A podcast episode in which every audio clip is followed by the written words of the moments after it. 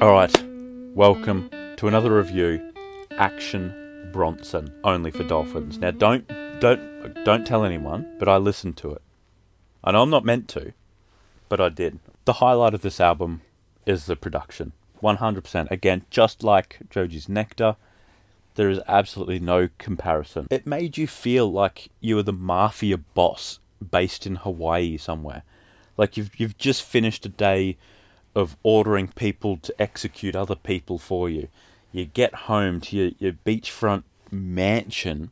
You, you sit down on a lounge suite, like made of bamboo that was d- half digested by the most rarest of pandas or some random exotic shit like that. You know, you sit down with a cigar that's worth twenty thousand dollars.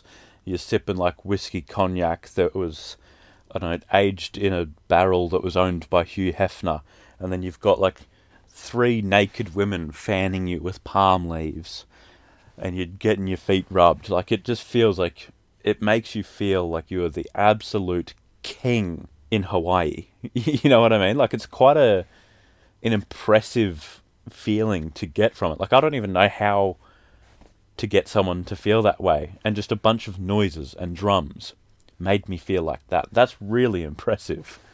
Um, the most notable album for me probably would be The Alchemist, and that was on uh, Sergio. I'm excited at any time The Alchemist sort of does any form of work with anyone, but it was exciting seeing him um, here with Action Bronson because I think the the last album I reviewed, um, Lamb Over Rice, I think it was called that that was a collab album between The Alchemist and Action Bronson. Daringer, I think that's how you say his name, maybe Daringer. I'm going to say Daringer. He was on there twice, and he usually works with uh, Griselda. Like if you go onto his Genius page, the Griselda boys are all you see. Like that's that's it. They're his most popular songs. So to be able to completely switch up from like that cold, I sell crack to like like a, a Hawaii looking over a sunset through your three million dollar Cartier frames feeling. It's quite an impressive switch up for him to do, but he he handled it fine. There was no hiccup at all. And Bronson actually produced um, a track as well, Mongolia. I didn't even notice anything later either until I was like going through the track list and looking at the producers. So like to be able to blend in and like match the Alchemist and Daringer, I think is like very impressive. Like someone may have worked with him and just w- wasn't credited for it. But oh, I could be wrong, but I'm pretty sure Action Bronson was the only credited producer for that track. I know he's produced before, but like yeah, to that level is very impressive. Bronson, though, for the most part, was outshone. Like I know he's constrained lyrically on like a vibe album like this, like talking about sort of social and global issues on an album like this just would not fit and it wouldn't sound very good at all.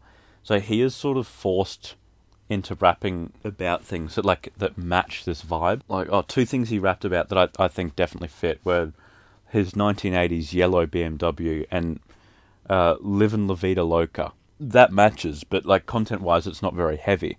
So he was definitely outshone, you know, by the production. But like at the same time, you know, he couldn't really do much more. Otherwise, it would have sounded worse. You know? So he de- he definitely was constrained, but he did do for the most part the best that he could. But yeah, most of his features still managed to outshine him. This was shown ex- especially on Mongolia, where uh, Hologram just absolutely snapped. Uh, his verse contains I eat African shrooms while rapping on tombs back in June when I clapped at your. My car colour blew off. Knew when it's too awful, the limo driver moved off or we'll off you in a new golf shoes. Yeah, working on my birdie putt. You heard me, slut. Hurry up, curvy butt. Like I said, topically, the rappers are constrained and they can't really go too far out of that box. But that does sound good. You know, like on a surface level of things rhyming, it sounds good. Like there was multiple syllable rhyming, multiple lines per line. But for the most part, Bronson stuck with one line, or sorry, one word at the end of the line, and that's it. Just in A A B B C C D D.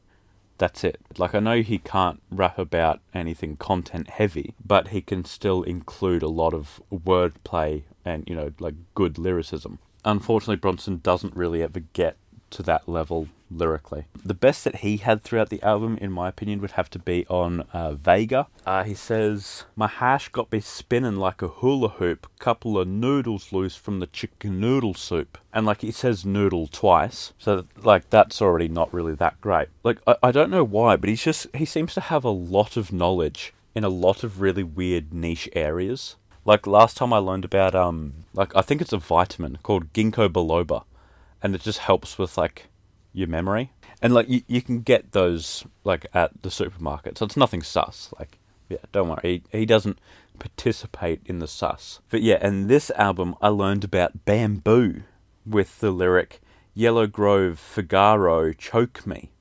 Yellow Grove is a type of rare bamboo and it's often used as an ornamental piece. And like I feel like that's something you'll only ever know if you live that life. You know, there's no way that you're learning about ornamental yellow grove bamboo. Like you know what I mean? That's just it's not something people know about. I, don't know. I, I liked it. I liked the album. It was um it was nice to listen to, especially like sort of towards the end of the day or on the weekend where you were able to relax. But I do still feel like there was a fair amount of room for improvement. Yeah, just like lyric wise, like not content, but like lyricism and wordplay. Yeah, there's a, a lot of room for, for growth there. I'm thinking six and a half to seven out of ten. I, I can't decide whether six and a half or seven. It's somewhere in between there, like six point seven five out of ten. All right, well that's my Action Bronson review. Uh, be sure to check back tomorrow on Spillage Villages Spilligion.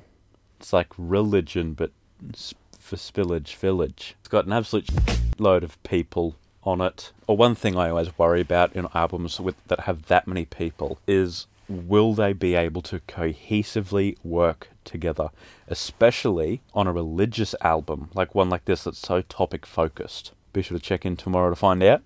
I'll see you then. That's a wrap.